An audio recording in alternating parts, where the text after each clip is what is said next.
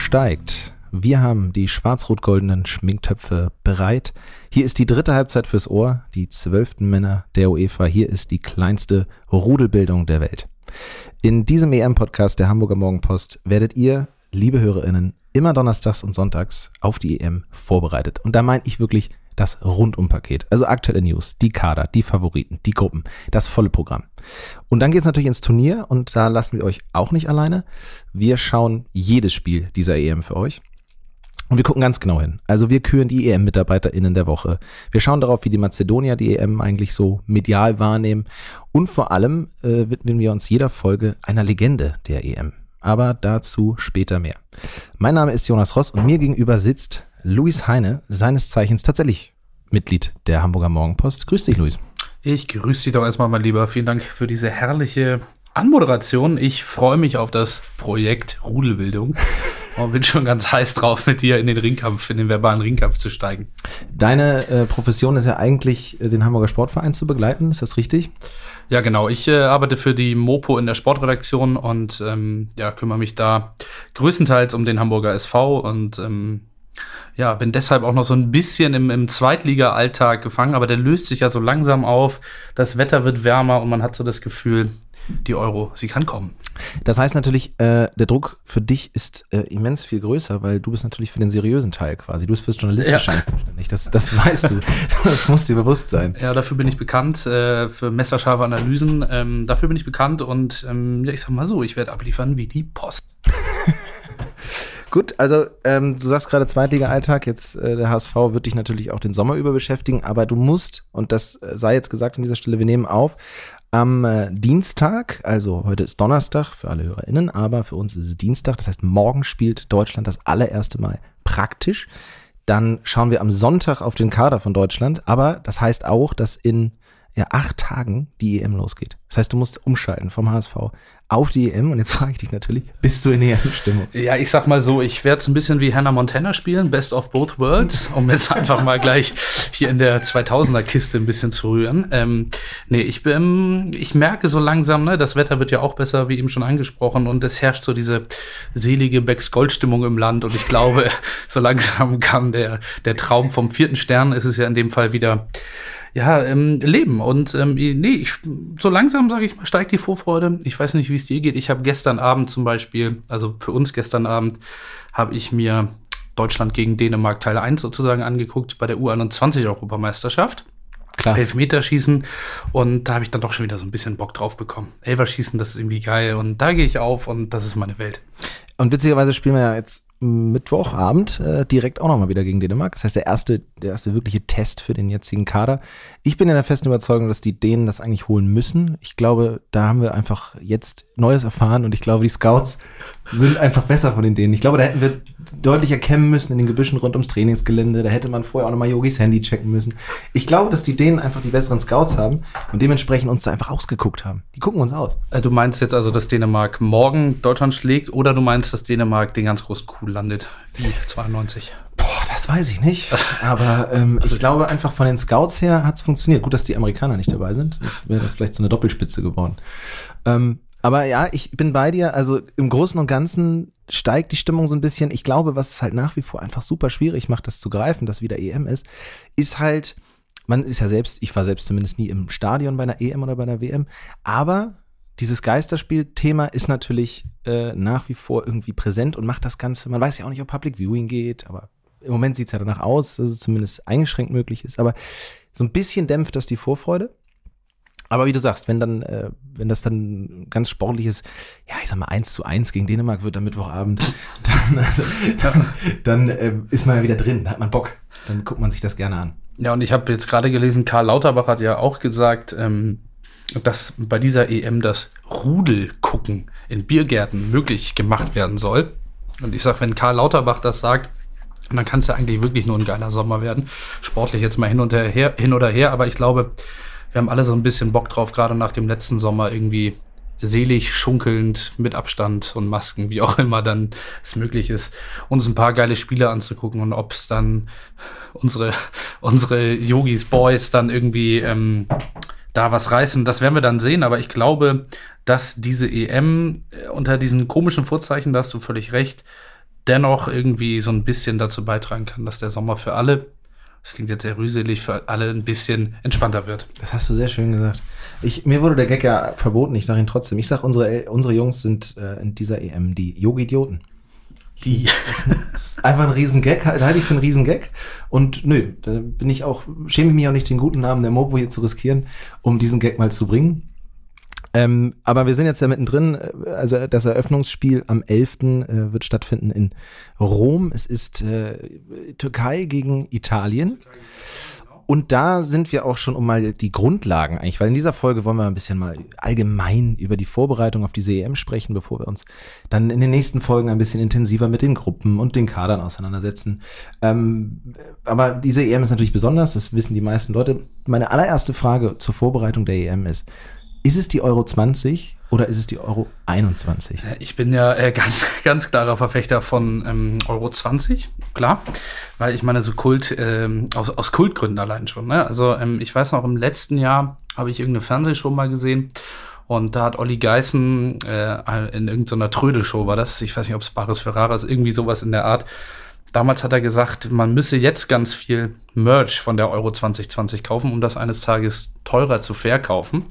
Aber dem hatte die UEFA ja einen Strich durch die Rechnung gemacht, indem sie einfach aus marketingtechnisch genialen Gründen weiter darauf beharren, dass es die Euro 2020 ist. Und ähm, ich bin auch so ein kleiner Zahlenfreak und ich ich sag, das ist für mich in Ordnung, das ist für mich cool, das ergibt für mich Sinn und da fühle ich mich mitgenommen. Wie siehst du das? Hast du mal, hast du mal unter eBay mal geguckt, ob da plötzlich irgendwelche T-Shirts angeboten werden? So 500 Stück, weil er das dann doch durchgezogen hat, den Naja. Merch gekauft? Ach so, nee, aber ich glaube, dass es jetzt eher ähm, dann vielleicht interessant wird, ob es dann auf dem, naja, auf dem Schwarzmarkt vielleicht mal ein Euro 2021 Shirt gibt. Ob man da vielleicht eine flotte Markt machen kann. Ob, ob da, oder die Schnellen unter den äh, Merch-Herstellern sich gedacht haben, letztes Jahr schon, wir stellen jetzt mal die 21-Dinger her.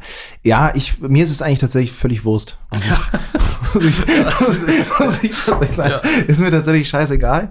Ähm, weil, äh, äh, ja, keine Ahnung, also es ist ja einfach dasselbe, dasselbe Turnier. Aber ich war auch überrascht davon. Dass, ich habe immer mal auf Twitter und Instagram geguckt, ähm, dass, ob die UEFA da den offiziellen Account ändert. Nix. Die ziehen das knallhart durch, ziehen die kennen eiskalt durch. Das ist denen völlig egal. Also das heißt, ähm, man kann sagen, die Rudelbildung ist ein Podcast für die EM 20 und das bleibt auch so. Ja, das, das war so und das wird auch immer so sein.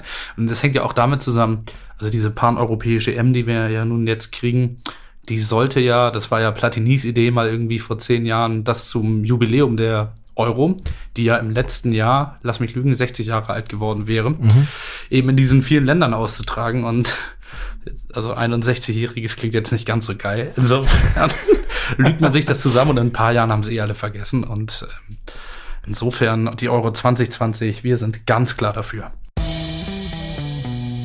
Ähm, genau, weil die nächste Besonderheit, sagst du schon, es ist halt eben nicht ein Gastgeberland. Äh, die, die, äh, es gab sowas noch nicht, wenn ich das richtig sehe. Ähm, und wir haben mehrere Gastgeberländer. Was mich ja, also Deutschland gehört dazu. Ne? Dann haben wir Schottland, haben wir dabei Dänemark, Aserbaidschan, Spanien, England. Jetzt habe ich mit Sicherheit irgendwas vergessen, aber es ist bunt verteilt. Es geht also von Sevilla bis Baku, äh, reicht die Range so ungefähr. Richtig, die europäische Außenstelle quasi. Genau, das ist die europäische Außenstelle und ähm, insofern kann man sich da. Also das, ähm, so und wie ist jetzt genau, weil das weiß ich tatsächlich nicht. Ich habe versucht, das so ein bisschen zu lesen. Es gibt jetzt ja immer wieder, äh, die, es hängt ja von den Ländern selbst ab, wie viele Zuschauer da sind. Ähm, es gibt, glaube ich, auch ein Austragungsland, was eine volle Auslastung möglich machen möchte. In München wird diskutiert um 14.500 Zuschauer, wenn ich das richtig sehe. Ähm, dann, ich meine, gut, das ist ja schon mal besser als gar nichts und letztlich fühlt es sich dann halt an wie ein Hoffenheim-Spiel. Also das, Ja, äh, letztlich ist es dann dasselbe wie Hoffenheim gegen Augsburg und ich meine, dafür wollen wir ins Stadion, dafür wollen wir uns das Magenta TV-Abo holen und dafür wollen wir vor die Glotze. Also ich glaube, das Land, was du gerade ansprachst, was ähm, mehr oder weniger ein volles Stadion garantieren möchte, ist Ungarn. Ungarn, ja, richtig. Ich bin mir nicht hundertprozentig sicher, aber ich glaube, Ungarn ist es, die in der Puschkas Arena. Die fangen gegen Portugal an, am selben Abend, an dem Deutschland auch spielt. Ist ja dieselbe Gruppe. Und Ungarn ist es, glaube ich, die mehr oder weniger ein volles Stadion der UEFA zugesichert haben, aus welchen Gründen auch immer. Das ist ja auch, ist ja auch klasse für jeden Portugiesen und, und für, für die, also vor allem Engländer, die einfach auch gerne bereit sind, große, äh, ja, weite Strecken zu reisen, um ihr, ihre Mannschaft zu sehen, ähm, dann einfach nach Ungarn zu können. Ich meine, das ist ja klasse. Wann hast du die Gelegenheit schon mal? Ist doch super. Also äh, bist du, wie, wie stehst du so zu diesem Konzept, so das auf, auf ich finde es nämlich als Idee mega, muss ich ganz ehrlich sagen. Ich finde es als Idee, das auf ganz Europa zu verteilen, mega, weil wenn eine EM, äh, das wäre schwierig, aber wenn eine WM beispielsweise in Amerika stattfinden würde, wären die Strecken, die du reist, ja letztlich genauso groß, wenn nicht sogar länger. Das ist ja so. So und fünf Jahren. Genau. Und äh, deswegen finde ich das als Idee und auch so als als letztlich irgendwie professionelle Antwort auf den Eurovision Song Contest ähm, folgerichtig, ja. das das so zu machen. Ähm, jetzt sind es aber ja auch mit, mit Ungarn, gut, typisch europäisch, aber jetzt ist Aserbaidschan kein klassisch europäisches Land. Ähm, wie stehst du so zu diesem ganzen Aufteilung auf die Länder? Ich fand es eigentlich, also die, ich hatte immer so das Gefühl, die Euros, die ich jetzt so miterlebt habe, das waren jetzt drei, vier, fünf irgendwie oder so die haben ja immer so ein bisschen davon gelebt, dass man, äh, auch wenn man jetzt nicht vor Ort ist, so ein bisschen da in diese Welt eingetaucht ist. War das jetzt äh, Frankreich 2016, ne? Das war jetzt dann tatsächlich da damals auch ein bisschen von diesen Terroranschlägen in Nizza, glaube ich, mhm. überschattet, aber man war irgendwie so gefühlt, war, blickte so die gesamte Welt oder zumindest Europa dann äh, diese vier Wochen auf Frankreich, Portugal war es auch mal vor ein paar Jahren, ähm, auch Österreich und die Schweiz. Und das hat ja eigentlich immer so ein bisschen diesen Charakter ausgemacht, dass man da irgendwie mit dem Gastgeber vielleicht auch mal mitfiebert, ähm, die ja dann teilweise auch über sich hinausgewachsen sind, wobei ich merke gerade, Frankreich hat ja im Finale dann gegen Portugal verloren. Aber du weißt, glaube ich, was ich meine. Ja, ja, die Idee ist sicherlich ganz charmant, das irgendwie paneuropäisch stattfinden zu lassen. Ob es jetzt unter diesen Umständen in der Corona-Pandemie, in der wir einfach noch stecken, auch wenn sich das jetzt offenbar glücklicherweise auch dem Ende zuneigt, ob es da so nötig ist, dass man jetzt teilweise noch quer, äh, äh kreuz und quer durch Europa fliegen muss, das finde ich ein bisschen fragwürdig. Gut, die Flexibilität der UEFA, die äh, ist begrenzt. Außer in einem, also moralisch sind sie relativ flexibel. Ja, aber sie sind schon die Retter des modernen Fußballs, weil das mit der Super League, das Klar. haben sie mal nicht durchgehen Das lassen. haben sie nicht gerne. Das da haben sie da den, den Fuß draufgestellt. lassen. Ähm, nee, äh, bin ich bei dir. Und es wird auch für die ARD und ZDF super schwer, kultige Beiträge jetzt zu machen aus dem Land, wo man dann irgendwie Palina Roginski äh, durch Russland schickt und die irgendwie äh, Gulasch ja, ja, vor allem Deutschland spielt da jetzt dreimal in, in München das sind Heimspiele. Das sind drei Heimspiele. Ne, wir sind schwarz-rot geil, das ist klar. aber, aber da haben wir also mehrere Mal, also England zum Beispiel, ich habe das gerade äh, gestern, glaube ich, irgendwo gelesen, England, kämen sie ins Finale, die hätten nur, glaube ich, ein oder zwei Spiele nicht in Wembley. Ja, also, also so ein bisschen. Eigentlich ist die EM so ein bisschen in, in England. Ja. ja. Also so ganz ist mir diese Aufteilung halt nicht klar. Aber ähm, in Zeiten von Corona sicherlich vernünftig, dass Deutschland die drei Spiele in, in, in München hat. Nur glaube ich, dass es vorher auch schon der Plan gewesen wäre. Und ähm, aus reisetechnischer Sicht sicherlich alles vernünftig, aber also so ganz erschließt sich mir das nicht. Und es ist sicherlich auch nicht klar, dass wenn, wenn Deutschland drei Spiele für Deutschland ist es vernünftig, für Frankreich, Portugal und Ungarn ist es halt. Das kommt noch dazu, genau.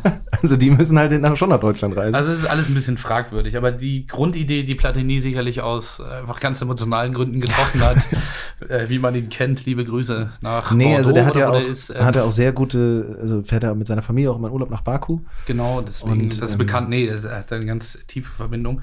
Das ist für ihn halt einfach so ein Herzensort. Ne? Wo, wo andere sagen, ich fahre nach Mallorca, ist der halt einfach in Baku unterwegs. Und da ist das klar, dass du da auch mal emotional entscheidest. Ist nur einmal im Jahr. Naja, also Orte, klar, das ist was Besonderes dieses Jahr. Das nächste Besondere ähm, in diesem, in die, bei dieser EM ist äh, die Übertragungsgeschichte. Das ist ein bisschen, und ich sehe uns ein bisschen auch als Service ein mhm. Stück weit. Das um mal klar. kurz einmal aufzu, das aufzuklären, ganz klar. dass äh, es einen neuen Player gibt am Markt. Ne? Magenta TV hat mhm. jetzt äh, überträgt alle Spiele, aber acht exklusiv. Acht exklusiv, okay. Und da sind dann so richtige Banger dabei. Ähm, also ich, ich meine, Portugal, Frankreich war so der, der, der Gassenhauer. Das ist, ne? das ist der absolute Gassenhauer. Ähm, der Rest ist dünn. Der also, Rest ist dünn? Der Rest ist sehr, sehr dünn. Das sind so. so äh, was für Feinschmecker. Genau, ich muss mich, ich muss mich im Übrigen korrigieren. Es sind äh, zehn Spiele, die Magenta TV exklusiv hat. Mhm. Ähm, wie du sagst, es ist Portugal, Frankreich tatsächlich, also Gruppengegner. Mhm. Es ist aber äh, Wales, Schweiz, das finde ich nicht mal uninteressant. Es ist aber auch der Banger Schottland gegen Tschechien. Und es ist auch Finnland gegen Russland. Und bei Schottland gegen Tschechien, da würde es mit Fans im Stadion ruhig bleiben, ne? Ja. Da los, ne? ich habe auch das Gefühl, ähm, also Schottland gegen Tschechien äh, ist, glaube ich, äh, Finnland gegen Russland ist sehr gut auch, muss man sagen. Schweden gegen Slowakei. Ähm, also es lohnt sich jetzt nochmal ein Magenta TV-Auge zu machen, weil das sind, das sind äh, äh, Straßenfeger. Unbezahlte Werbung, sage ich nur. Ja, unbezahlte, unbezahlte Werbung. ja, und Ähm, vor allem lohnt sich, glaube ich, Magenta TV auch, weil wir haben es eben besprochen, Becks Goldstimmung, das Land ist irgendwie im, im, im Sommer schon halb. Ich glaube, also nee, ich glaube, ich habe, ich weiß, die haben sich ja Johannes B. Kerner verpflichtet, um das zu moderieren. Ist so, das so? und äh, die Älteren unter uns werden sich erinnern, die älteren Zuhörerinnen und Zuhörer werden sich erinnern, 2006 die WM-Arena, damals im ZDF mit JBK, Johannes Baptist Kerner, liebe Grüße. Also da, ich meine, wenn da, wenn da keine Stimmung aufkommt, dann weiß ich auch nicht. Also wenn man sich jetzt die Creme de la Creme einfach einkaufen kann, das ist ja wirklich beeindruckend. Ähm, genau, also die Übertragungsrechte sind ein bisschen anders. Ähm, was auch ein bisschen anders ist, und äh, da sind wir auch bei der Übertragung und auch bei den Moderatoren, das Moderationsteam der Öffentlich-Rechtlichen. Ist dir das, ist dir das, ein, ist dir das bekannt, wer dieses Jahr für uns in die Äh, hau, hau EM noch mal geht? ganz kurz durch. Es gibt ein paar Ähm, Änderungen nämlich. Es gibt ein paar Änderungen, also Experte Bastian Schweinsteiger, natürlich, klar. Das ist klar, das ist ganz klar. Bei der Kommentation, beim Kommentieren setzen sie setzt die ARD wie immer auf Tom Bartels, Gerd Gottlob und äh, Florian Nass. Klar. Äh, weil- genau, das ist logisch. weil- Steffen Simon hat ja aufgehört. Ja, weil ich glaube, ähm, die Deutschen würden rebellieren, wenn äh, Tom Bartels und Gerd Gottlob nicht. Nein, man braucht gewisse, man braucht gewisse Grundfeste. Also So, jetzt aber, wo du ihm sagst, Steffen Simon raus. Ich sag ja ganz ehrlich, ich würde gerne auch, und dann würde ich auch gerne die, den guten Namen der Mopo nutzen. Die Ja. Macht der Mopo. Ob du mitmachst, folgendes. Mal angenommen, die ganze Nummer geht südwärts, ja. Deutschland macht den WM 2018 Move Mhm. ähm, und das Ganze eskaliert völlig. Wir verlieren das Ganze im zweiten Spiel und es ist klar, da kann nichts mehr passieren. So, jetzt spielen wir im letzten Spiel gegen Ungarn. Ja. Ja, also das ist ja wie ein, wie ein Benefits-Kick. Ja? Ähm, würde man meinen. Würde man meinen. So, in der Situation, wo Deutschland dann ist, heißt zwei Niederlagen, saftig kassiert, ne? Mbappé, Ronaldo voll abgedreht, haben da alles zerschossen. Ähm, B11 tritt an am Ende, um nochmal den, dem, um auch nochmal Christian Günther eine Chance zu geben. Genau, und B11 ist bislang immer gut gegangen. Ist immer gut gegangen. Ähm, so, und jetzt, jetzt habe ich mir halt vorgestellt, wir, wir könnten dann mit dem guten Namen der Mopo, mit unserem guten Namen dieses Podcasts, eine kleine Petition starten, so einhornmäßig im Olympiastadion, Mhm. ähm, dass äh, Peter Urban das letzte Spiel moderiert. Das ist ARD, ja. Also dann, ja. Und der rattert seine Nummer halt immer so stoisch durch da beim Eurovision Song Contest. Und ganz ehrlich, der hat schon wesentlich schlimmere Niederlagen gesehen. Der hat wesentlich, also der ist das gewohnt, ne? der, der kennt das auswendig. Ist natürlich die Frage, ob man ihn kriegt, ne? oder bereitet er sich schon auf, ähm, wo ist es nächstes Jahr? Italien? Italien, Rom. Italien 2022 vor. Ich weiß nicht, wie seine Vorbereitungszeit da aussieht oder macht er Sommerschlaf? Ich weiß es nicht. Ich, ich denke mal, ja gut, der macht jetzt halt irgendwelche, um 22.30 Uhr irgendwelche kultigen Radiosendungen, Ah, äh, ja, wo er okay. seine Lieblingsplatten aus den 80ern präsentiert. Nee, Peter Ähm, Urban für Ungarn finde ich erstmal spannend. Vielleicht kann man ihm noch irgendwie Lothar an die Seite stellen. Der ist ja Ungarn-Experte. Das Ja. hat er bei Sky ein, zwei Mal Ja, oder Andi erzählt. Möller. Also da, da, da gibt es ja durchaus, ähm, da gibt's ja durchaus Querverbindungen. Ja, oder Andi Möller, ne? Der war bis 2018 oder 19, glaube ich, doch Co-Trainer von Ungarn. Sehe Also insofern, das, ähm, insofern ich, ich würde sagen, die Sache steht. Und ich meine, wer kennt sich in Europa, in Palm Europa besser aus als Peter Urban? Genau das. Keiner. Und der, wie gesagt, der hat schlimmere Niederlagen gesehen. Der zieht das durch mit seiner ganz ruhigen Stimme. Ne? Und ähm, wenn das Ganze halt zu schlimm wird, dann holt er seine Plattenkiste raus und äh, legt nochmal zwei, drei richtig heiße Scheiben irgendwie aus irgendwelchen unbekannten Soundschmi- Soundschmieden der, der 80er. Ja, er dann lieber mal ein auf. 1-1 gegen Ungarn als die No Angels. Also Ja, das ist auch ganz klar. Ganz genau. Insofern. So, und deswegen, ähm, ne, Florian Nass tut mir dann ein bisschen leid für ihn, aber der ist halt dann der Erste, der dann die schwächste Glied, was dann fallen muss, aus der Kette. Und das würde dann einfach ähm, Peter Obern übernehmen. Ich, ich würde da, wäre da ein Freund von. Peter Obern würde dann auch immer sogar sagen, wenn wir dann 1-1 gegen Ungarn spielen, aber das hat er gut gemacht, der Joachim, das hat er gut gemacht, da braucht man sich gar nicht grämen, das hat er gut gemacht, ein Punkt gibt es aus Ungarn. Also da, doch, das sehe ich schon, das sehe ich schon, der kann uns so ein bisschen auffangen dann alle, der kann unsere Tränen trocknen. Siehst du, und ja, und also ich finde, das wäre eine Sache, wenn es tatsächlich dann so laufen sollte, dann finde ich das einen interessanten Ansatz. Ähm, ansonsten, ja, haben wir ein paar Veränderungen im Moderationsteam.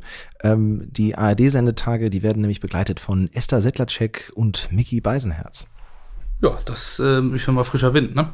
Absolut. Ich, ähm, äh, also Mickey Beisenherz natürlich schwer, dem aus dem Weg zu gehen. Jetzt würde er einem bei der EM auch wieder begegnen, aber natürlich sehr kompetent, fußballerisch. Und Esther Settlercheck ja sowieso. Ähm, wer hat's letztes Mal gemacht? Bei der ARD, hm? uh, das, äh, ja, Opti, ne? Opti, ne? Matthias Optenhövel, denke ich mal. Ne?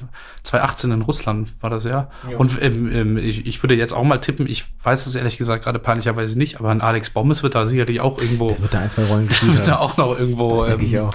Wird da auch noch irgendwo was wegmoderieren und übrigens auch gut. Ich, Absolut. Äh, das muss ich, möchte ich anmerken. Gar keine Frage. Ähm, Insofern klingt das doch eigentlich erstmal nach einer runden Sache. Da habe ich jetzt gar nicht so viel Ich bin tatsächlich gespannt drauf. Und, und, wie gesagt, äh, Basti Schweinsteiger hat das auch bisher immer gut gemacht. Ja, ich glaube, bei Basti, der kann da noch reinwachsen in seine Rolle, ich sag's mal so. Ich glaube, da ist noch ein bisschen Luft nach oben, aber als Marke ist er natürlich erstmal super. Ja? Absolut. Klar.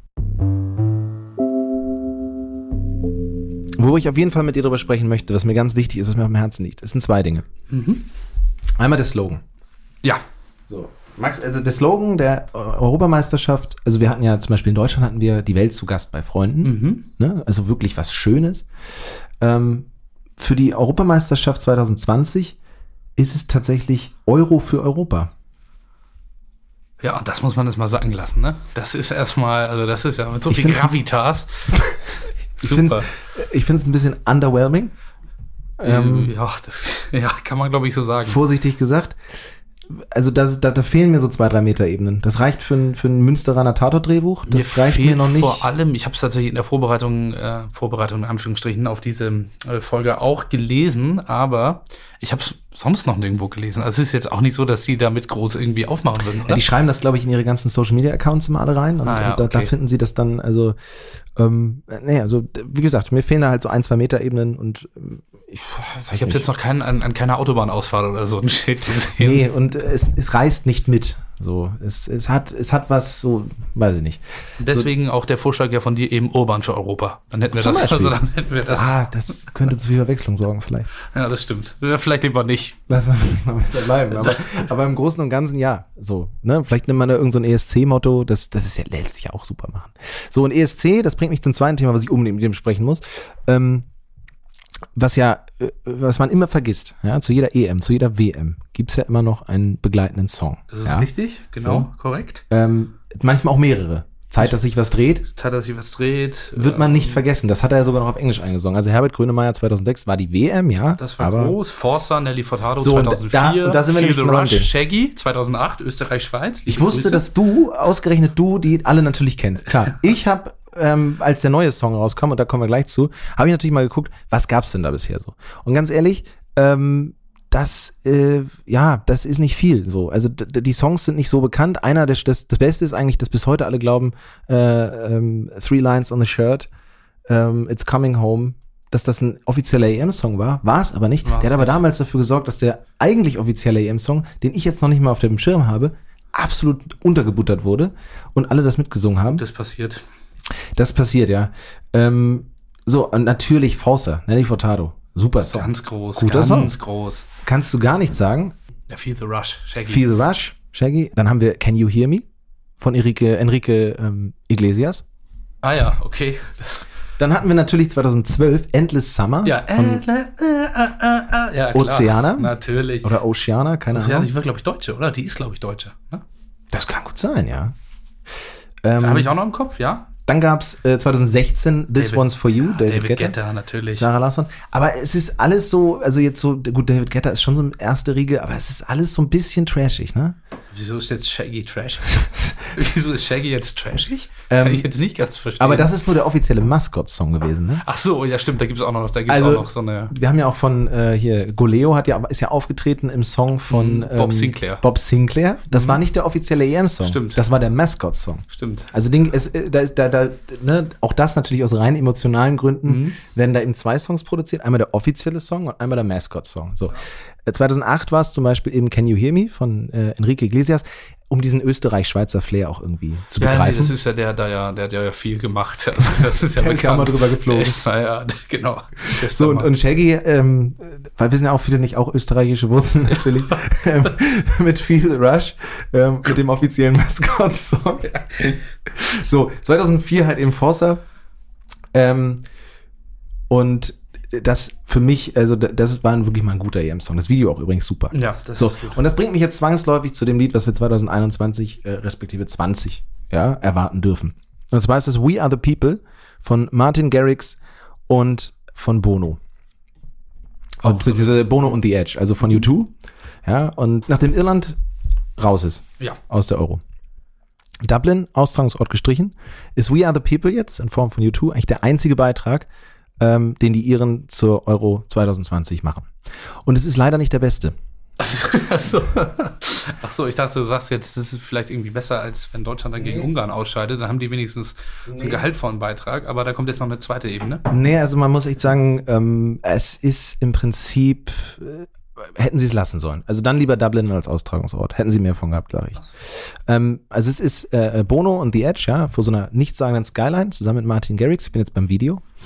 Ähm, Kenne ich nicht, muss ich dazu sagen. Martin Also, Garrix? Nee, das Video. Also so, Martin Garrix so. kenne ich. Ich bin ein großer, passi- passionierter Ibiza-Urlauber. Ja, ist so ein bisschen, also ist halt so auf so einem leeren Dach irgendwie und die beiden Alten tanzen da so ein bisschen, äh, als ob man irgendwie jetzt äh, irgendwie Sedativa mit Blutverdünnern ver verwechselt hätte. Es ist eben nicht Shaggy in einem Heißluftballon. So. Das ist eben nicht das. Also, Und es ist halt so ein bisschen, ja, hier weiß ich nicht, gerade zweite Impfung bekommen jetzt erstmal aufs Tomorrowland, aber halt eben auch als einziges die Impfung bekommen. Ja. Sonst keiner da. So jetzt, ähm, das ist für mich jetzt schon das an Tagen wie diesen 2021. Mhm. Ja, also da, da kann die Kanzlerin zu tanzen oder dann der Kanzler, wer auch immer. ähm, das Ganze fühlt sich irgendwie im Video an wie so eine dreieinhalbminütige äh, Heineken-Werbung. Ja, also Ah ja. wirklich alle irgendwie gut drauf und trotzdem so ein bisschen die Corona-Regeln beachtet. Dann kommen halt so gefühlte Stockbilder, wie alle so in so Kneipen reinlaufen und sich Sachen sagen. Ganz besonders heiß wurde ich auf Fußball, als der in einem Minuten-Clip quasi gesehen wurde, wie einem Typen da die Haare geschnitten werden. ja, das ähm, ist auch immer wichtig, klar. Das, da, da kriege ich Bock auf Fuppes, wenn ich sehe, wie da einem der Nacken irgendwie ausrasiert wird. ähm, Da kriege ich Bock, einen wegzupölen. Ja, und keine Ahnung, ich bin, ich, ist ja für die Iren halt super, ne? Die haben natürlich jetzt, die haben richtig Bock, die reisen jetzt nach Rom, die reisen nach Baku. Hm, die äh, und in, in Rom wird dann ja auch wahrscheinlich, werden die wahrscheinlich auftreten. Ne? Ja, logisch, also, klar, klar. Das, nee, ich bin, ich bin, ähm, In Rom und in Wembley beim Finale. also das, der, der Text ist tatsächlich ganz gut von dem Song. Das ist so eine kleine Hymne. Leider hat es auch in den Ausschnitten, die sie vom echten Fußballspielen zeigen im Video, nur gereicht für irgendwelche Szenen von Irland. Und das sind auch nur so zwei, drei. Es ist echt bitter irgendwie. Unter Trapp, ne? Unter Trapp haben sie doch, äh, Ja. glaube ich, 2016 oder was, 2012. Unter 2012, Trapp haben sie, glaub ich. 2012 war es unter Trapp. Da haben sie doch, ähm, da hat doch Tom Bartels dann, glaube ich, war es, der dann nicht mehr kommentiert hat, sondern die, die Fans hat singen lassen. Und ich meine, es waren die irischen Fans. Ja, und wie gesagt, also ich sag, die iren, irischen Fans hätten mehr dazu beigetragen, dass die Stimmung stimmt, als es jetzt dieser Song ähm, We Are the People getan hätte. Ich lade da jeden natürlich herzlich zu ein, sich selbst ein Bild zu machen. Ähm, Man muss natürlich Es vielleicht auch noch dazu sagen, du bist ein bisschen in der Materie. Das Ja, das hat aber damit wenig Ja, aber das ist vielleicht für den Hintergrund für den einen oder anderen Hörer oder für die ein oder andere Hörerin nicht uninteressant, dass du in der Musikwelt dich ein bisschen auskennst, möchte ich sagen, selbst auch ein bisschen das ist oder ein richtig. bisschen mehr musizierst. Das ist richtig. Einfach nur für den Hinterkopf. Ne? ja, klar, das ist richtig, aber das heißt jetzt letztlich. Und ich würde dich da auch in diese Ecke, muss ich einfach Martin Garrix, Bono, da sehe ich dich so ein bisschen, so als Schnittstelle. Absolut. Ich bin, viele sagen ja, Mit ne? einer Prise Shaggy. Also das ist, ist eigentlich ein geiler Folgentitel. Mit einer Prise Shaggy. Prise Shaggy. Bono mit einer Prise Ja. Shaggy. Ja, also, nee, es ist so ein bisschen der Song gewordene Euro für Europa. Es ist Achso, ja, aber dann passt es ja. Dann hat man da zumindest äh, was ja, Rundes. dann kommt so ein Heineken-Video, so eine Heineken-Werbung als Video in Fo- Songform und dann noch Euro für Europa. Das ist ein bisschen Plastik. Das- da muss die EM jetzt liefern, sportlich. Da muss die EM sportlich liefern.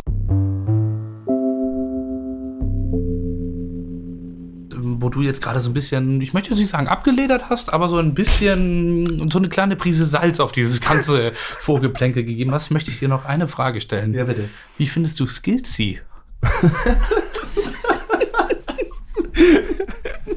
Dein schelmisches Lachen sagt mir, dass ich da was verpasst habe. Ja, ich möchte nur ganz kurz zitieren. Ein junger Mann, der Fußballtricks beherrscht, große Augen sowie einen dunklen Zopf hat. Das ist Skillsy, das offizielle Maskottchen. Nein. Na klar. Skillsy. Wollte ich dich einfach mal fragen, wie du den so findest. Ich habe ihn tatsächlich noch überhaupt nicht gesehen. Wie, wie, also, äh, was, was ist das für ein Tier? Warte mal, was Nee, passt denn? es ist kein Tier, es ist Also ein ist ein- Mensch. Es ist ein Mensch. Das ist ja wie bei Union mit dem ist, Ritter. das ist ein Mensch. Nein. Skillsy ist einfach ein Mensch. Oh, der sieht ein bisschen aus wie so eine Manga-Figur, ne? Es ist nicht so ganz super, aber ich finde es klasse erstmal generell. Ich bin ein großer Maskottchen-Fan. Skilzy.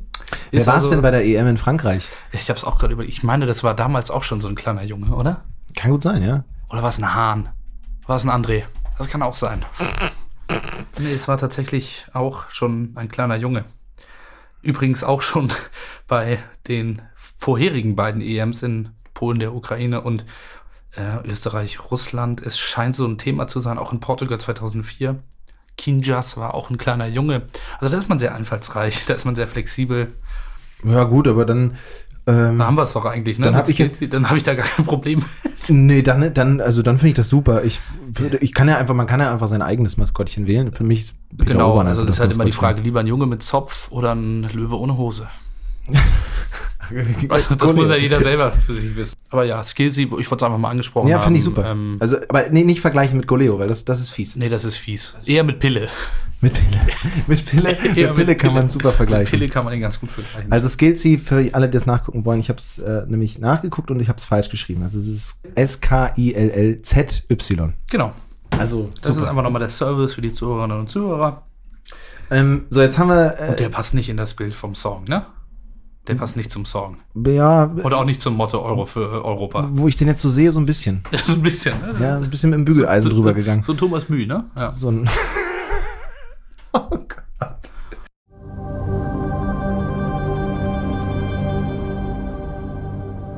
Wir haben jetzt wirklich, wir haben jetzt die Übertragungsrechte, wir haben die Austragungsorte, wir haben den Song, das Motto, eigentlich ist so, die Basis von allem ist geschaffen. Mhm. Ähm, dann möchte ich zumindest das kurz anschneiden und inhaltlich ein bisschen, äh, bisschen zupacken. Ich frage dich, ist Belgien auch dieses Jahr wieder Geheimfavorit? Das ist. Belgien ist immer der Geheimfavorit und die Engländer meinen immer, England ist der Favorit. Ne? Ja. Das sind immer so. Und beide zerschellen ja meistens so im Viertel-Halbfinale an den eigenen Hoffnungen, Träumen, wie auch immer.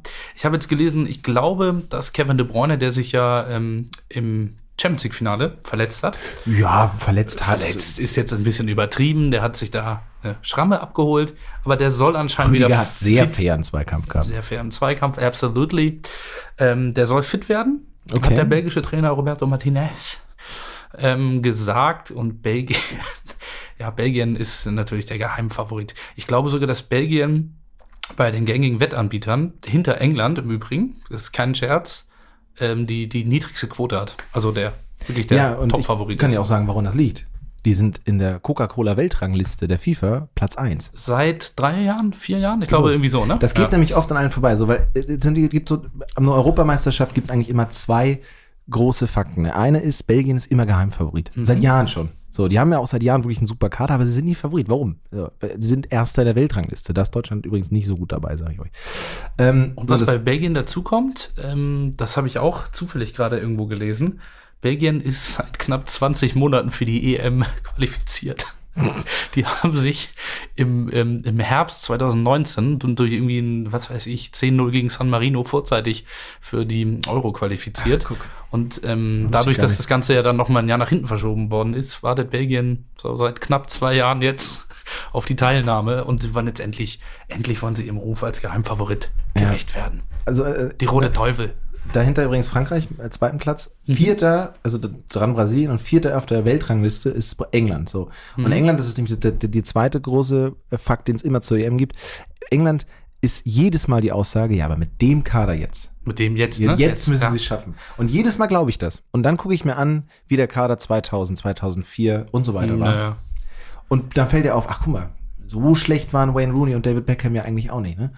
Und ähm, so schlecht waren Steven Gerrard und Frank Lampard jetzt ja eigentlich auch nicht. Ja, Aber stimmt. Mason Mount und Co., die werden das jetzt dieses Jahr dann eben sicher. Dieses Jahr ist es sicher.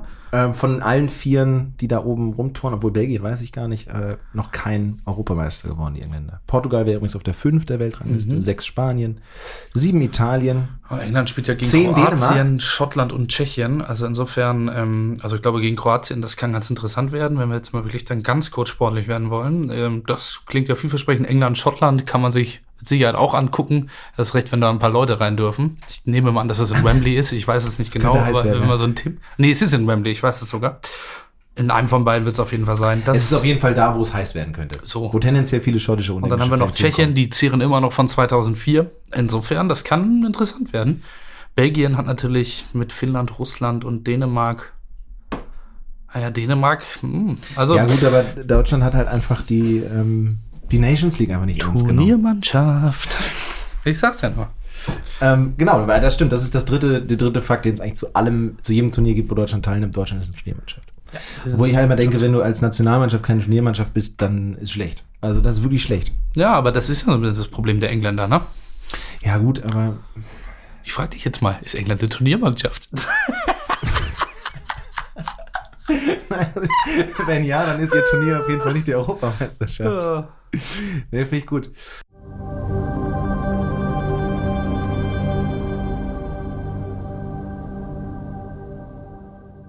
Ich glaube, wir, wir nähern uns langsam dem, dem Ende dieser ersten Folge. Ähm, es gibt, äh, wir haben jetzt, wir haben natürlich für die nächsten Folgen so ein bisschen was vorbereitet, ne? Ja, so ein mhm. bisschen was im, im, im Ärmel.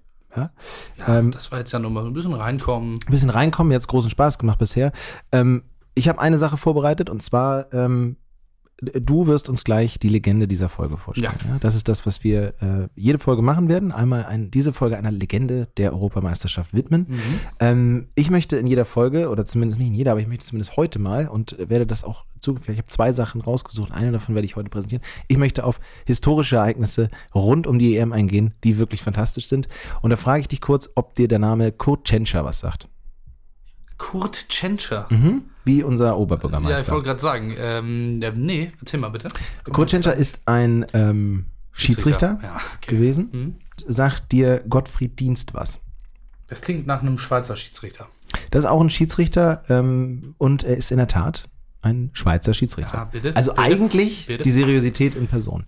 Ähm, das sind zwei Schiedsrichter, die eine Rolle gespielt haben bei der Europameisterschaft 1968. Ja? Oh, das ist knapp vor meiner Zeit. Ja, ist richtig. Ist ich habe ich hab ihn auch durch Zufall drauf gestoßen und es ist fantastisch, weil jeder, der sich äh, eigentlich für Fußball begeistert, es wundert mich, dass wir von diesen Sachen noch nie was, also ich habe davon noch nicht so richtig was mitgekriegt.